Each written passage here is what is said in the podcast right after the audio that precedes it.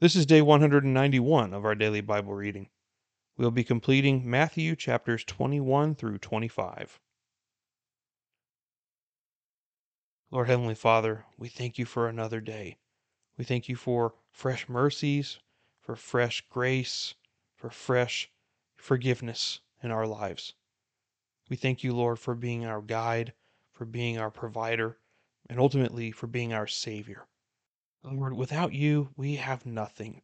We have no value. We have nothing worth doing. But you have given us a divine purpose. This world is so empty. It's so full of things, but yet it's so empty at the same time because you're not in it. And the people don't exalt you in their hearts. Lord, may you be the one to humble them, to bring justice to them, and righteousness to your people. Thank you for being righteous, and please bless the reading of your word today. In your holy name I pray. Amen. When they had approached Jerusalem and had come to Bethphage at the Mount of Olives, then Jesus sent two disciples, saying to them, Go into the village opposite you, and immediately you will find a donkey tied there, and a colt with her. Untie them, and bring them to me. If anyone says anything to you, you shall say, The Lord has need of them, and immediately he will send them. This took place to fulfill what was spoken through the prophet. Say to the daughter of Zion, Behold, your king is coming to you, gentle and mounted on a donkey, even on a colt, the foal of a beast of burden. The disciples went and did just as Jesus had instructed them and brought the donkey and the colt, and laid their coats on them, and he sat on the coats. Most of the crowd spread their coats in the road, and others were cutting branches from the trees and spreading them in the road. The crowds going ahead of him, and those who followed, were shouting, Hosanna to the Son of David! Blessed is he who comes in the name of the Lord! Hosanna in the highest! When he had entered Jerusalem, all the city was stirred, saying, Who is this? And the crowds were saying, This is the prophet Jesus from Nazareth in Galilee. And Jesus entered the temple and drove out all those who were buying and selling in the temple, and overturned the tables of the money changers and the seats of those who were selling doves. And he said to them, It is written, my house shall be called a house of prayer, but you are making it a robber's den. And the blind and the lame came to him in the temple, and he healed them. But when the chief priests and the scribes saw the wonderful things that he had done, and the children who were shouting in the temple, Hosanna to the Son of David, they became indignant and said to him, Do you hear what these children are saying? And Jesus said to them, Yes.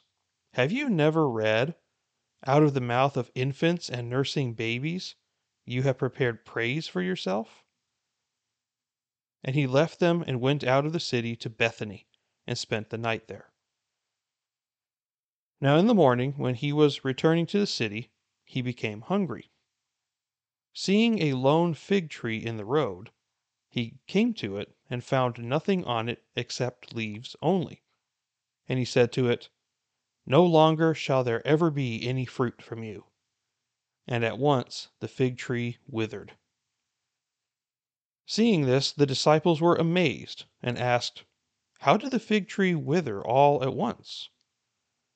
And Jesus answered and said to them, Truly I say to you, if you have faith, and do not doubt, you will not only do what was done to the fig tree, but even if you say to this mountain, Be taken up and cast into the sea, it will happen. In all things you ask in prayer, believing, you will receive.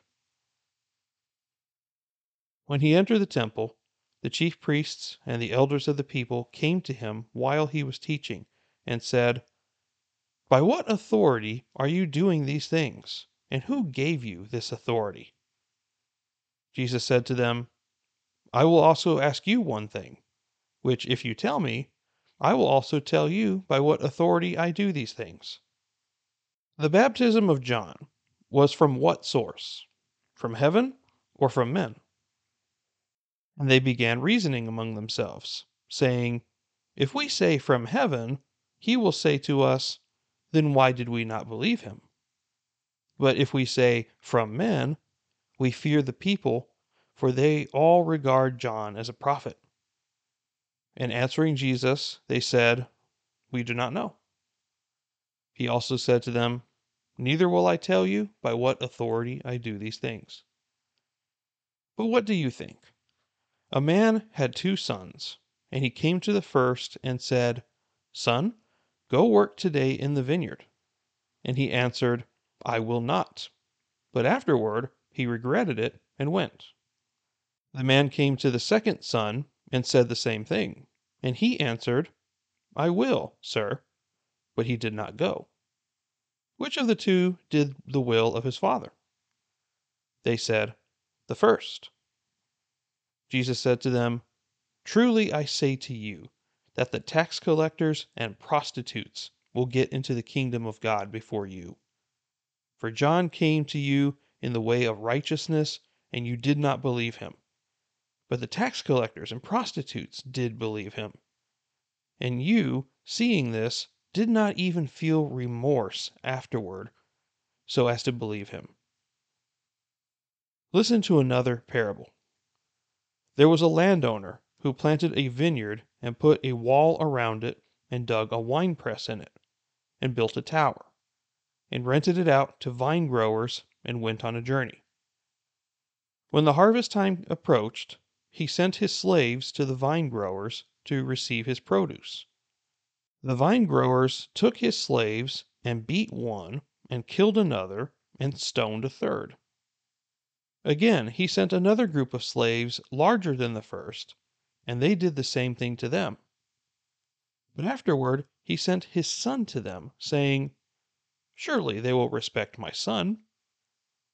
But when the vine growers saw the son, they said among themselves, This is the heir.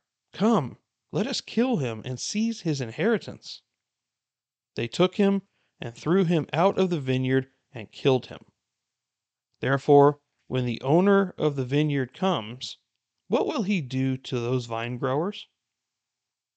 They said to him, he will bring those wretches to a wretched end, and will rent out the vineyard to other vine growers who will pay him the proceeds at the proper seasons. Jesus said to them, Did you never read in the Scriptures, The stone which the builders rejected, this became the chief cornerstone? This came about from the Lord, and it is marvelous in our eyes. Therefore I say to you, the kingdom of God will be taken away from you and given to a people, producing the fruit of it. And he who falls on this stone will be broken to pieces, but on whomever it falls, it will scatter them like dust. When the chief priests and the Pharisees heard his parables, they understood that he was speaking about them. When they sought to seize him, they feared the people because they considered him to be a prophet. Jesus spoke to them again in parables, saying, The kingdom of heaven may be compared to a king who gave a wedding feast for his son. And he sent out his slaves to call those who had been invited to the wedding feast, and they were unwilling to come. Again, he sent out other slaves, saying, Tell those who have been invited, Behold, I have prepared my dinner. My oxen and my fattened livestock are all butchered, and everything is ready. Please come to the wedding feast. But they paid no attention, and went their way, one to his own farm, another to his business, and the rest seized his slaves and mistreated them and killed them. But the king was enraged, and he sent his armies and destroyed those murderers and set their city on fire. Then he said to his slaves, The wedding is ready, but those who were invited were not worthy. Go therefore to the main highways, and as many as you can find there, invite to the wedding feast. Those slaves went out into the streets and gathered together all they found, both evil and good, and the wedding hall was filled with dinner guests.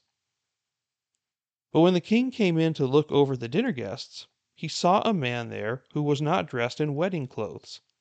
And he said to him, Friend, how did you come in here without wedding clothes? And the man was speechless. And the king said to the servants, Bind him hand and foot, and throw him into the outer darkness. In that place there will be weeping and gnashing of teeth.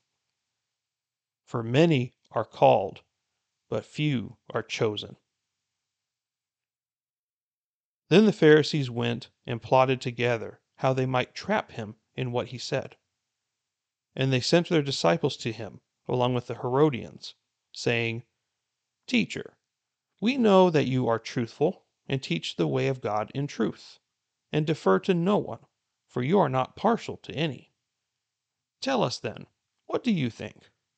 Is it lawful to give a poll tax to Caesar or not? But Jesus perceived their malice and said, Why are you testing me, you hypocrites? Show me the coin used for the poll tax. And they brought him a denarius. And he said to them, Whose likeness and inscription is this?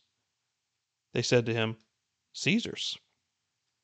Then he said to them, Then render to Caesar the things that are Caesar's, and to God the things that are God's. And hearing this, they were amazed, and leaving him, they went away. On that day, some Sadducees, who say there is no resurrection, came to Jesus and questioned him, asking, Teacher, Moses said, If a man dies, having no children, his brother as next of kin shall marry his wife, and raise up children for his brother. Now there were seven brothers with us, and the first married and died, and having no children, left his wife to his brother. Also to the second, and the third, down to the seventh. Last of all, the woman died. In the resurrection, therefore, Whose wife of the seven will she be? For they all had married her. Then Jesus answered and said to them, You are mistaken, not understanding the Scriptures nor the power of God. For in the resurrection they neither marry nor are given in marriage, but are like angels in heaven. But regarding the resurrection of the dead, have you not read what was spoken to you by God? I am the God of Abraham, and the God of Isaac, and the God of Jacob. He is not the God of the dead, but of the living. When the crowds heard this, they were astonished at his teaching. But when the Pharisees heard that Jesus had silenced the Sadducees, they gathered themselves together. One of them, a lawyer, asked him a question, testing him Teacher, which is the great commandment in the law? And he said to him, You shall love the Lord your God with all your heart, and with all your soul, and with all your mind. This is the great and foremost commandment. The second is like it You shall love your neighbor as yourself.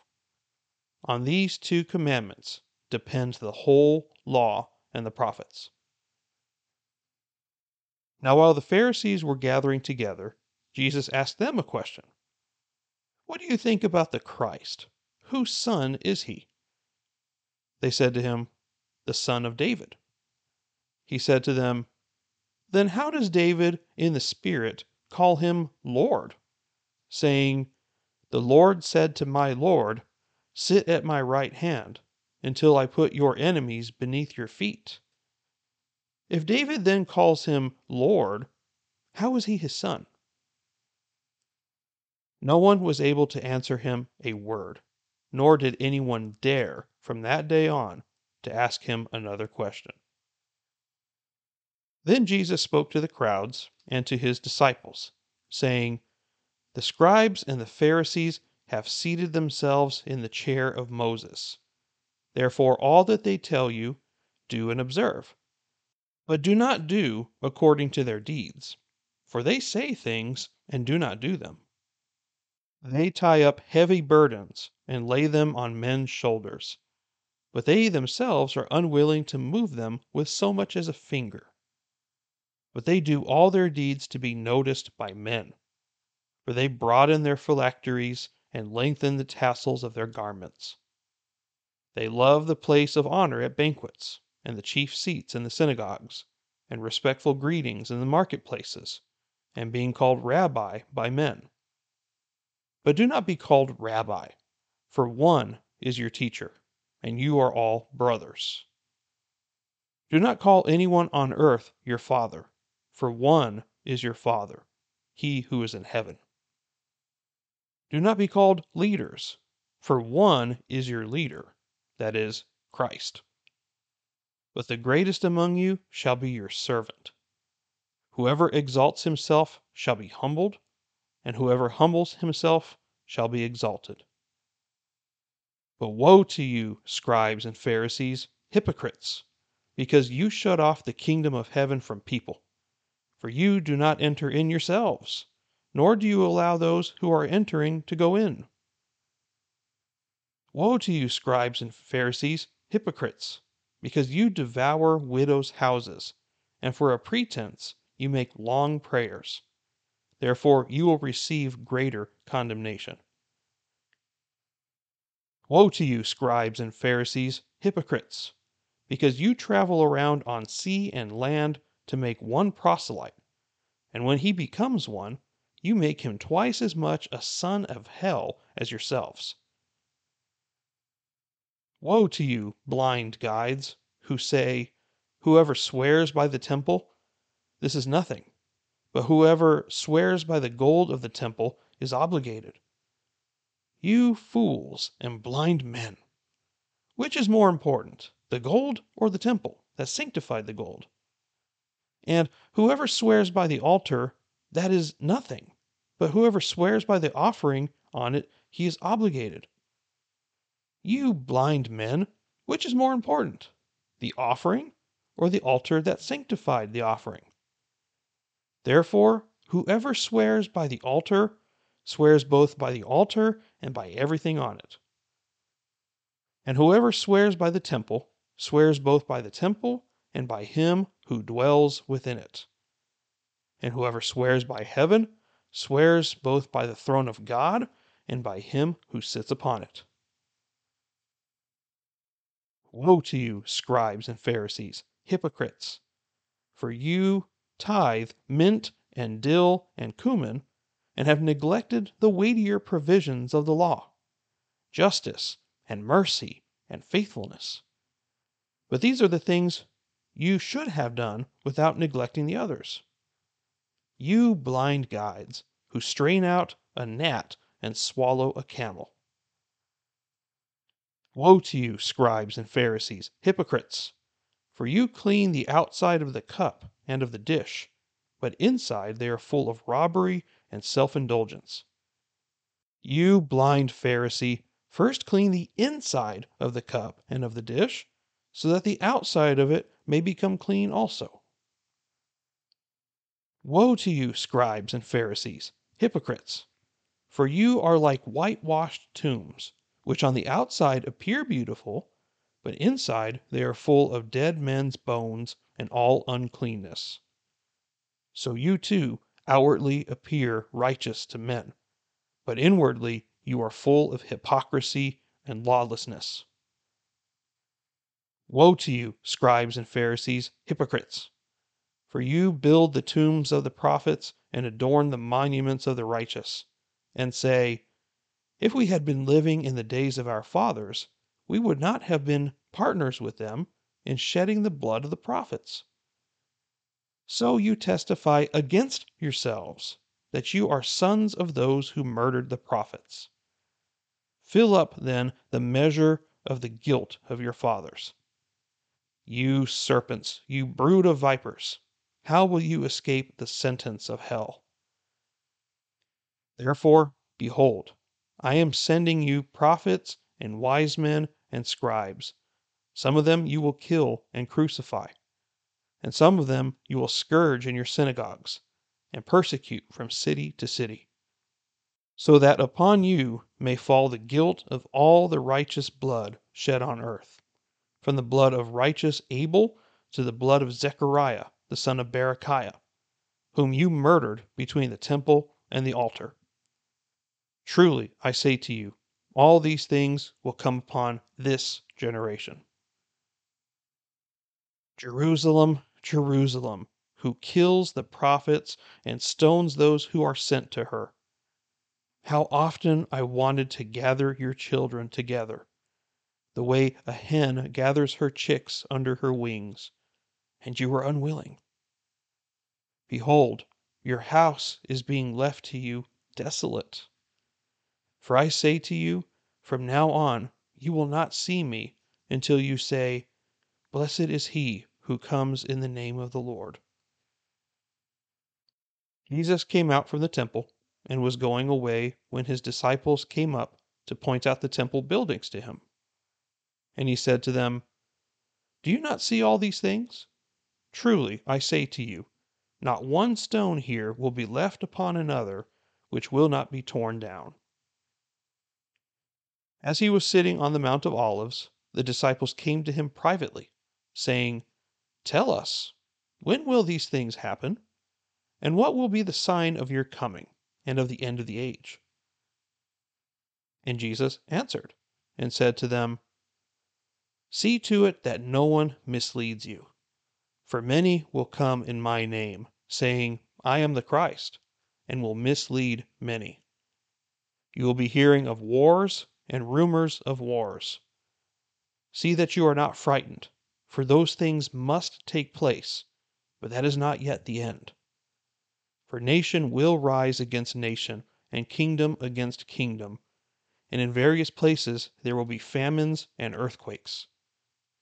But all these things are merely the beginning of birth pangs.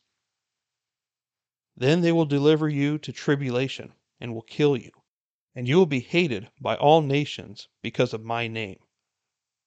At that time, many will fall away and will betray one another and hate one another. Many false prophets will arise and will mislead many. Because lawlessness is increased, most people's love will grow cold. But the one who endures to the end, he will be saved. This gospel of the kingdom shall be preached in the whole world as a testimony to all the nations, and then the end will come. Therefore, when you see the abomination of desolation, which was spoken of through Daniel the prophet, standing in the holy place, let the reader understand, then those who are in Judea must flee to the mountains.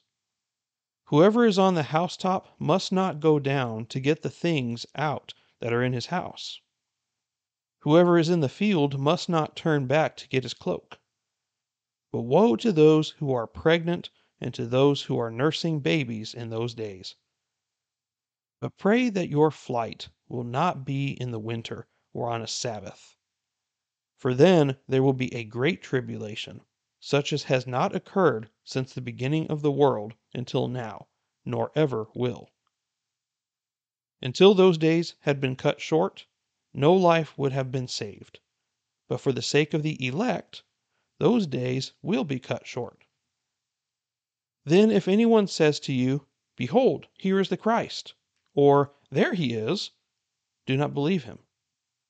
For false Christs and false prophets will arise and will show great signs and wonders, so as to mislead, if possible, even the elect. Behold, I have told you in advance.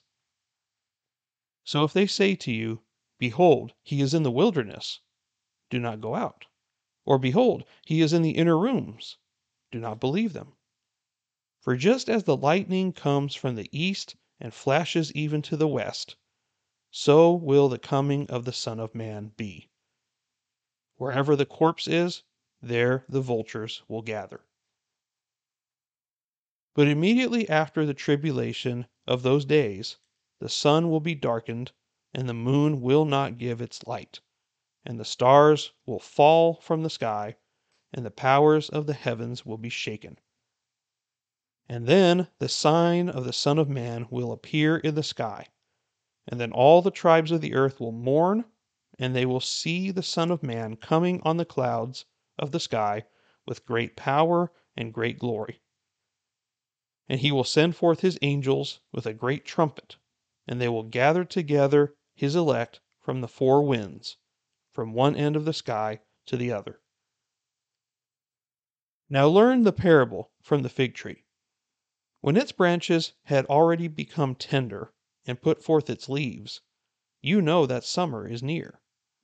So you too, when you see all these things, recognize that he is near, right at the door. Truly, I say to you, this generation will not pass away until all these things take place. Heaven and earth will pass away, but my words will not pass away. But of that day and hour no one knows, not even the angels of heaven, nor the Son, but the Father alone. For the coming of the Son of Man will be just like the days of Noah. For as in those days before the flood, they were eating and drinking, marrying and given into marriage, until the day that Noah entered the ark. And they did not understand until the flood came and took them all away. So will the coming of the Son of Man be. Then there will be two men in the field, one will be taken and one will be left. Two women will be grinding at the mill, one will be taken and one will be left. Therefore be on the alert, for you do not know which day your Lord is coming. But be sure of this, that if the head of the house had known at what time of the night the thief was coming, he would have been on the alert and would not have allowed his house to be broken into. For this reason, you also must be ready, for the Son of Man is coming at an hour when you do not think he will. Who then is the faithful and sensible slave, whom his master put in charge of his household to give them their food at the proper time? Blessed is that slave whom his master finds so doing when he comes. Truly I say to you, that he will put him in charge of all his possessions.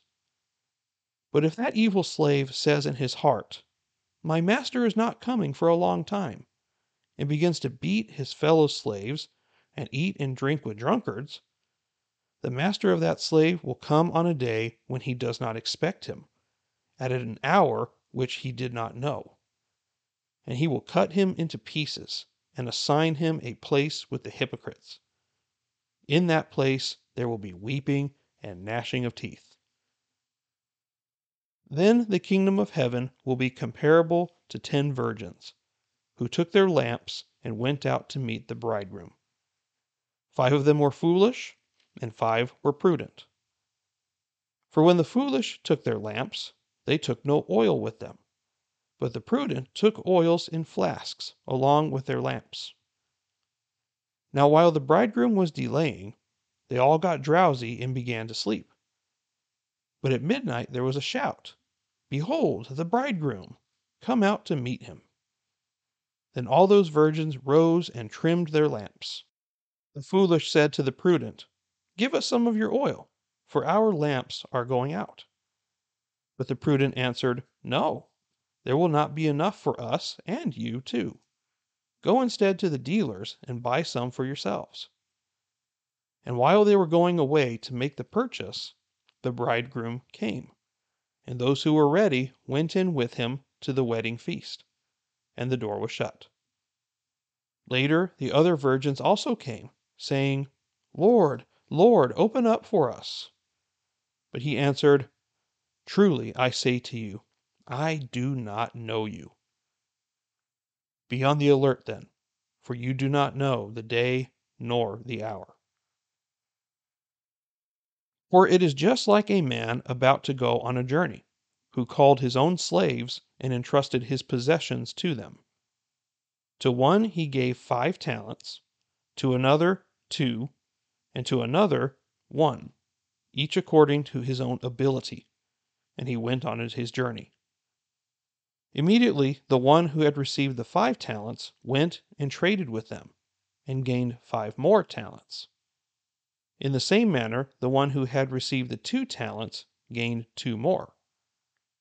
But he who received the one talent went away and dug a hole in the ground and hid his master's money. Now, after a long time, the master of those slaves came and settled accounts with them. The one who had received the five talents came up and brought five more talents, saying, Master, you entrusted five talents to me. See, I have gained five more talents. His master said to him, Well done, good and faithful servant. You were faithful with a few things. I will put you in charge of many things. Enter into the joy of your master. Also, the one who had received the two talents came up and said, Master, you entrusted two talents to me. See, I have gained two more talents. His master said to him, Well done, good and faithful slave. You were faithful with a few things. I will put you in charge of many things. Enter into the joy of your master. And the one also who had received the one talent came up and said, Master, I knew you to be a hard man, reaping where you did not sow, and gathering where you scattered no seed. And I was afraid, and went away and hid your talent in the ground. See, you have what is yours. But his master answered and said to him, You wicked, lazy slave. You knew that I reap where I did not sow, and gather where I scattered no seed. Then you ought to have put my money in the bank, and on my arrival I would have received my money back with interest. Therefore, take away the talent from him and give it to the one who has the ten talents. For to everyone who has, more shall be given, and he will have an abundance. But from the one who does not have, even what he does have shall be taken away. Throw out the worthless slave into the outer darkness. In that place there will be weeping and gnashing of teeth. But when the Son of Man comes in his glory, and all the angels with him, then he will sit on his glorious throne. All the nations will be gathered before him, and he will separate them from one another, as the shepherd separates the sheep from the goats and he will put the sheep on his right and the goats on his left. Then the king will say to those on his right, Come, you who are blessed of my Father, inherit the kingdom prepared for you from the foundation of the world. For I was hungry, and you gave me something to eat. I was thirsty, and you gave me something to drink. I was a stranger, and you invited me in. Naked, and you clothed me. I was sick, and you visited me. I was in prison, and you came to me. Then the righteous will answer him, Lord, when did we see you hungry and feed you, or thirsty and give you something to drink? And when did we see you a stranger and invite you in, or naked and clothe you? When did we see you sick or in prison and come to you? The king will answer and say to them, Truly I say to you, to the extent that you did it to one of these brothers of mine, even the least of them, you did it to me. Then he will also say to those on his left, Depart from me, accursed ones, into the eternal fire which has been prepared for the devil and his angels. For I was hungry, and you gave me nothing to eat. I was thirsty, and you gave me nothing to drink. I was a stranger, and you did not invite me in. Naked, and you did not clothe me. Sick and in prison, and you did not visit me. Then they themselves also will answer, Lord, when did we see you hungry, or thirsty, or a stranger, or naked, or sick, or in prison, and did not care for you? Then he will answer them, Truly I say to you, To the extent that you did not do it for one of the least of these, you did not do it to me. These will go away into eternal punishment, but the righteous into eternal life. Another fascinating reading, right? There's so much in here. I'm going to do my best to cover some of it, but I'm not going to go through all of it. Chapter 21 is what we tend to call the triumphal entry. And what is significant about this particular event is that, for one, he's doing this to fulfill scripture. Because in Zechariah 9 9, which we read recently, it says that your king is coming and he is mounted on a donkey, like we see here in verse 5. That is from the book of Zechariah. And so he's making it very clear who he is. Up until this point, though, when he did amazing things to certain people, he told them not to say anything or not to tell them that he was the Christ. I always thought that was very odd why he did that. And I think there's a number of reasons why he did that, but we can go into that some other time.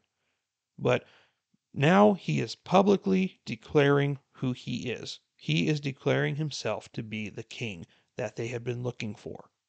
He is declaring himself to all of Jerusalem that he is the Messiah. There was no secret anymore. There was no no hidden agenda. Everything was laid bare and oh out in the open. And what was very interesting is that they responded in the way that the Bible wanted the people to respond. Because you read in Psalm 118 what they said here in verse 9 Blessed is he who comes in the name of the Lord. Hosanna to the Son of David. Hosanna in the highest. Hosanna is a word that means like save now, save us now. This is typically something that was sung during the Feast of Booths. Now, again, just like John the Baptist, like we saw last time, they expected a different kind of Messiah. They did not expect one that was humble, riding on a donkey. So this crowd wanted salvation from Rome, but not the spiritual salvation that Christ was really coming to offer. They missed it. And so that's why it seems like they're they're they're so close, right? They're so close. They are calling him the son of David, they are saying, Blessed is he who comes in the name of the Lord. They recognize him as the Messiah now, right? Wrong. Because what is the final response of when they say, Who is this? in verse 11? This is the prophet, Jesus. He's not the Messiah. They're so close. They're so close, but they do not see him for who he really is because they are looking for some other kind of Messiah. Then we see Jesus get angry. Like, well, what? Jesus get angry? No, no way. He's just such a nice guy. He never did anything like that. Did you not read what it said here? It says that he went in there and was turning over tables and throwing seats around and making a mess of things because he had zeal for his house. My house shall be called a house of prayer, but you are making it a robber's den. And the reason why this is a problem is because so often the temple, the ones that were selling animals and stuff right outside the temple, were there to make a profit, or they were not balancing their scales and producing accurate weights. So often, because they were right at the temple, why did you go to the temple? You went to sacrifice, right? So if you went with your animal to go sacrifice, so often you had to get entrance into the temple. So they had to charge you some kind of admission sometimes. But not only that, but they would say, oh, hang on, before you can go into the temple, we need to do a mandatory inspection of your animal to make sure that it actually is without blemish. And so often, these guys would either fake a blemish or they would like, no, this cannot be accepted in the temple. Here, we have these ones available that you can buy from us for a, a price, and then you got your perfect sacrifice ready to go. It was all a means to make a profit. And so it was terrible what they were doing, and it cheapened what the temple was meant to be for. So he threw those tables around and got them all out of there. And he was angry. And that's okay. It is okay to get angry for the right reasons. There is such a thing as righteous anger, and that is not an ungodly attribute. God gets angry at sin all the time. Jesus Christ is God, and he got angry at sin. It depends on what we do with that anger that makes it either righteous anger or sinful anger. If I'm angry and I'm plotting to kill someone, well, obviously that's not something we should be doing. But if it's if I'm angry because God's word is being violated and it offends me, that's anger. And that's good anger. That's righteous anger. Do we have that? We need to really be honest with ourselves. When we look at the world around us and how dark it's getting quickly, and we see the name of God being profaned and everything that is in his word just being contradicted, doesn't that offend you? When I see a man dressed as a woman, that offends me greatly. When I see somebody talking about how abortion is okay, that offends me. It angers me the use of the Lord's name in vain. It angers me. Do you not see the difference between that and wanting to kill somebody because I was inconvenienced? Or I didn't get things my way, therefore I'm going to throw a fit? There's a big difference. And so we need to be people who are offended and angry because of what is in God's word and it's being violated. So, what do we do with that? Well, not just keep it to yourself. We see that Jesus didn't keep it to himself. He made it very clear what was being violated and what God's word said. So we need to be that as well. We need to call out those who are evil. And we need to address that with them in a way that is loving, yes, but also in a way where you don't let it go. Especially if it's someone of influence.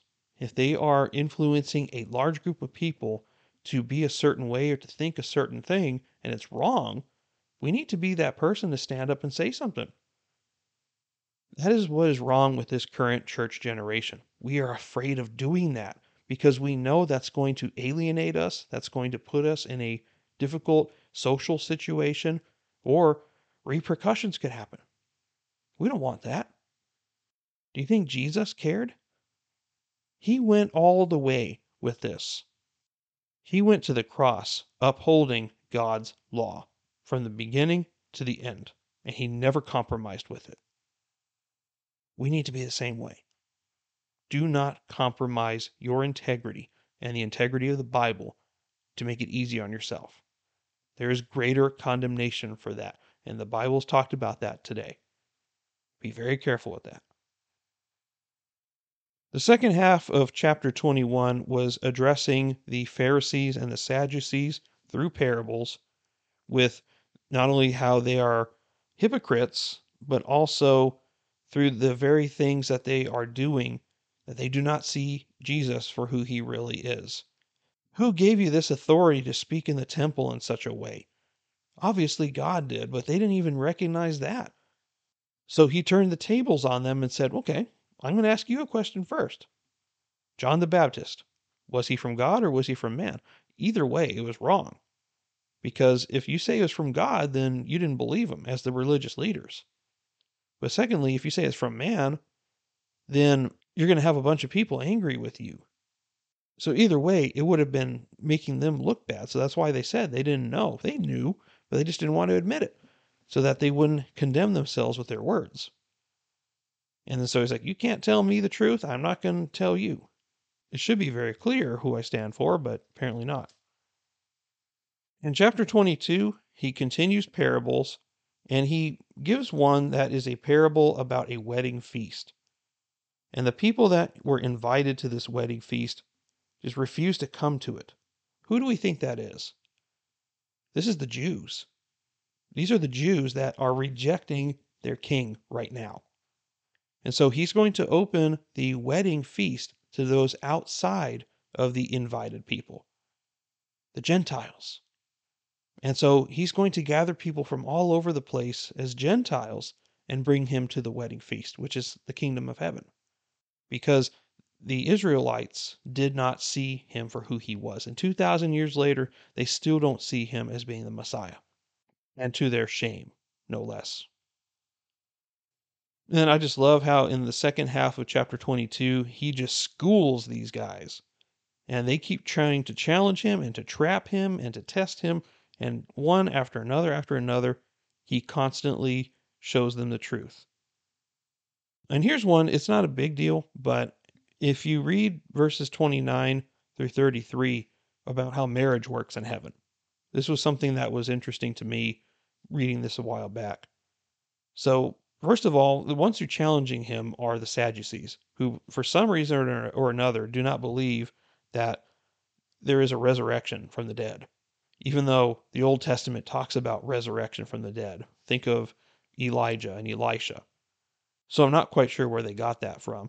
But secondly, is it, they talked about how marriage works in heaven because they use the law of Moses to you as a backdrop to how heaven works, but Jesus says no, that's not how it works in heaven.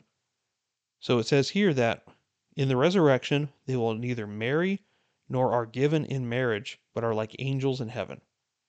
What he's saying is we're not going to be angels in heaven, let's be clear. We're going to be something different. But in heaven, they don't marry. Angels don't get married and procreate. So over in heaven, it's going to be where marriage isn't that big of a deal.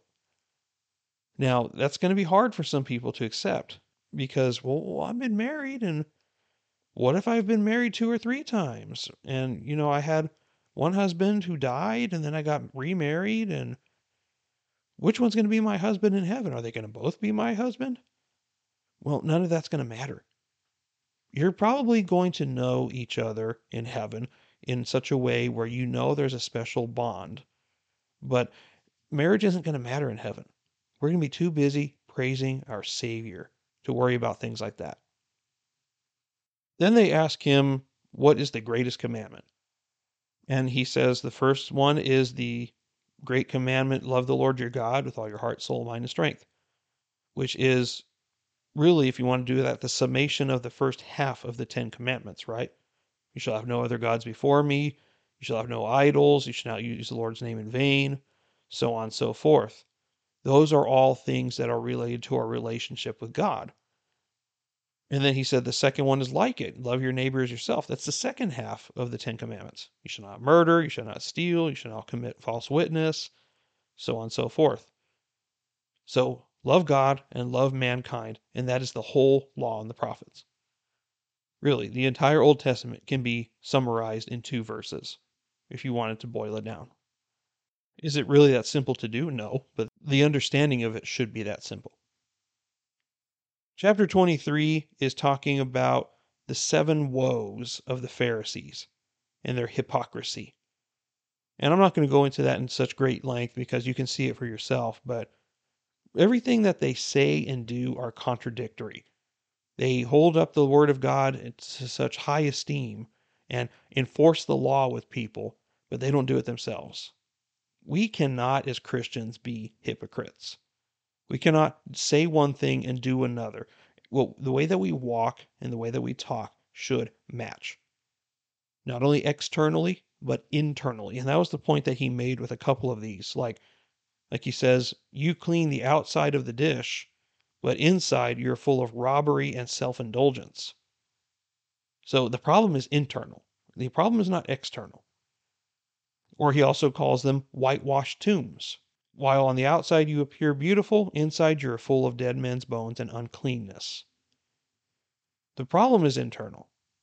And what he's trying to get at with us as well is that our issues need to be addressed internally if we are not holding ourselves accountable to the Word of God in everything we say and do, how can we expect other people to do it?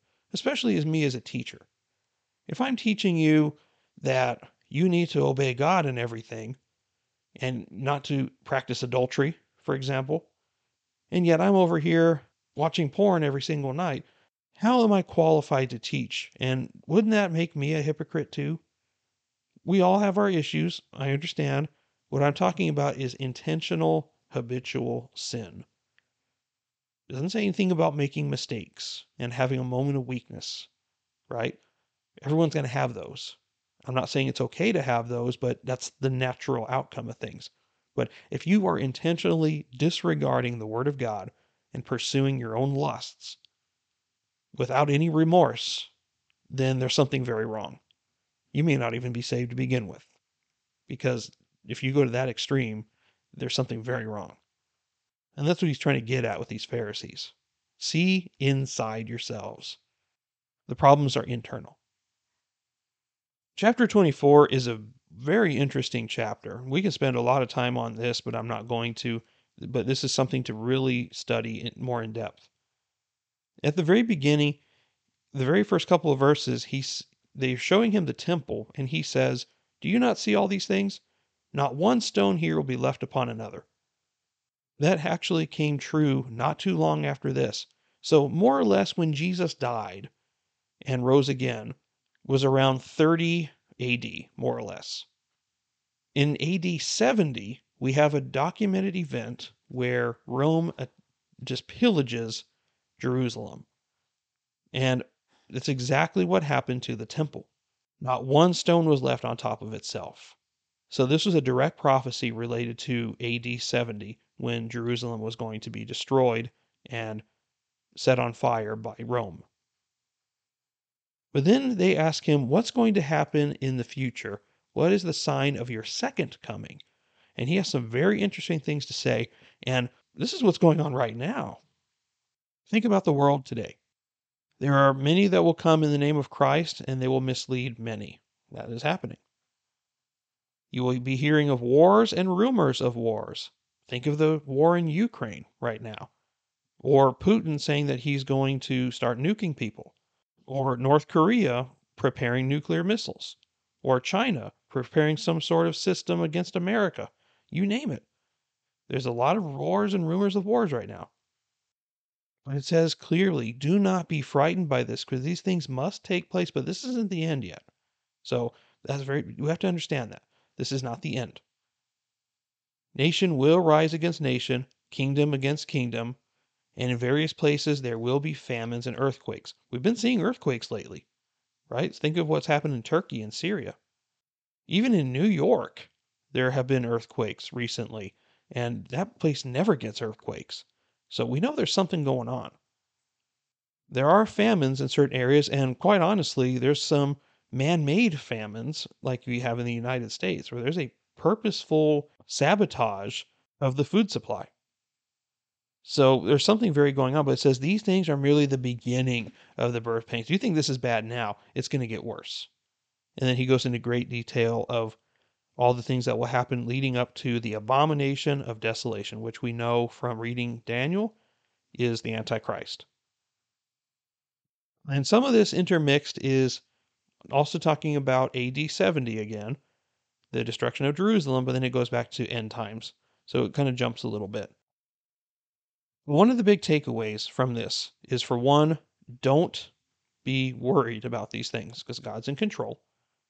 Secondly, is stick with the word of God. There's going to be a lot of people sharing a false gospel. There's going to be a lot of people using the name of Christ, but he's not Christ. So we got to be very careful to stick with what the word of God says.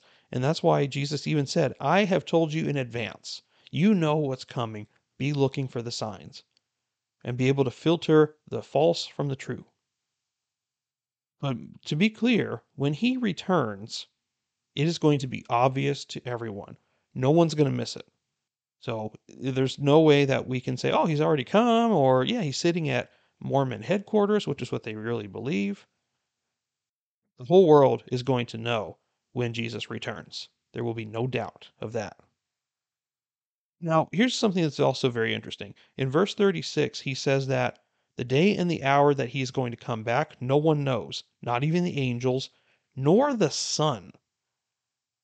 If Jesus is God, how does he not know when he's coming back? Let's clarify that. When he was a man, he did not know the hour and day that he's coming. But when he returned to sit at the right hand of the Father, he knows now. He knows exactly when he's coming because he's God. He fully returned to his divine state after the resurrection. So he knows when he's coming.